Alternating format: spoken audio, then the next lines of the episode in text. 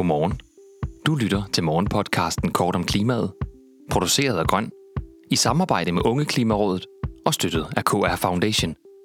Din vært i dag er Otto Lykketoft. Det er i dag torsdag den 10. november, og jeg har udvalgt dagens tre klimanyheder til dig. Vi skal en tur forbi Sverige, hvor den nye regering har vedtaget en finanslov, der får stor kritik af klima- og miljøorganisationer.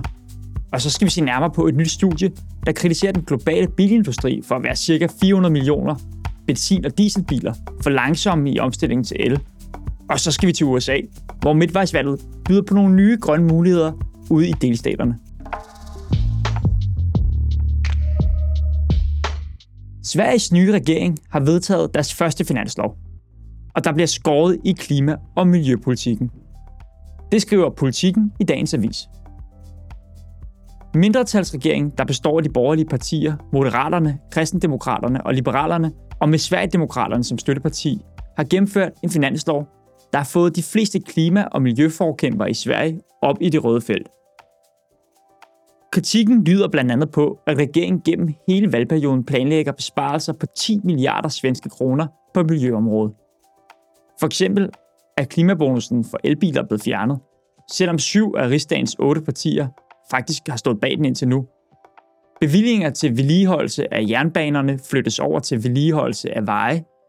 Man valgte også at fjerne det udvidede pendlerfradrag, som den tidligere regering havde fået stemt igennem, og som også omfattede kollektiv trafik.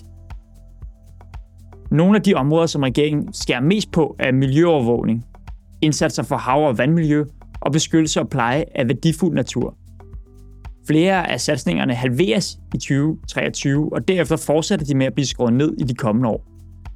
Generalsekretær for Verdensnaturfonden, Gustav Lind, udtaler, De kraftige besparelser, som nu gennemføres på miljøområdet, vil få store konsekvenser for vores mulighed for at leve op til 1,5 graders målet. Det vil kraftigt påvirke vores muligheder for at leve op til såvel vores nationale som internationale miljømål, og for at bevare den biologiske mangfoldighed.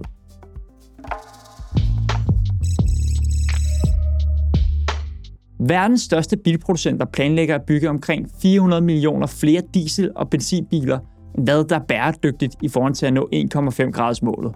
Det viser en ny undersøgelse ifølge mediet The Guardian. Forskere fra University of Technology Sydney og University of Applied Science of Industry i Bergisk, Gladbach og Greenpeace i Tyskland sammenlignede den hastighed, som verden er nødt til at omfavne nul-emissionskøretøjer, med den hastighed, som store bilfirmaer planlægger at gå væk fra diesel- og benzindrevne køretøjer. Konklusionen var klokkeklar. Verdens største bilproducenter er alt for langsomme og uambitiøse i forhold til at omlægge deres produktion fra benzin til el. Specielt bilproducenterne Toyota, Volkswagen og Hyundai har lang vej igen i forhold til omstillingen til mere bæredygtige køretøjer.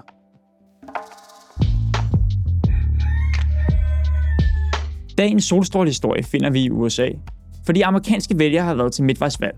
Og mens stemmerne tælles op til kongressen, hvor demokraterne ser ud til at tabe deres flertal, så har vælgerne også stemt på nye delstatsregeringer rundt omkring i landet. Og i hele fire delstater har demokraterne opnået flertal på både guvernørposten og i delstatskongresserne.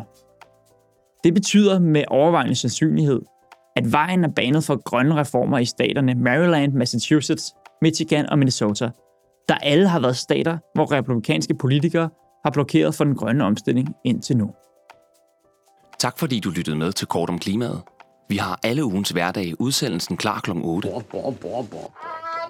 Hvis du vil høre den med det samme, så gå direkte ind på vores feed på kortomklimaet.dk.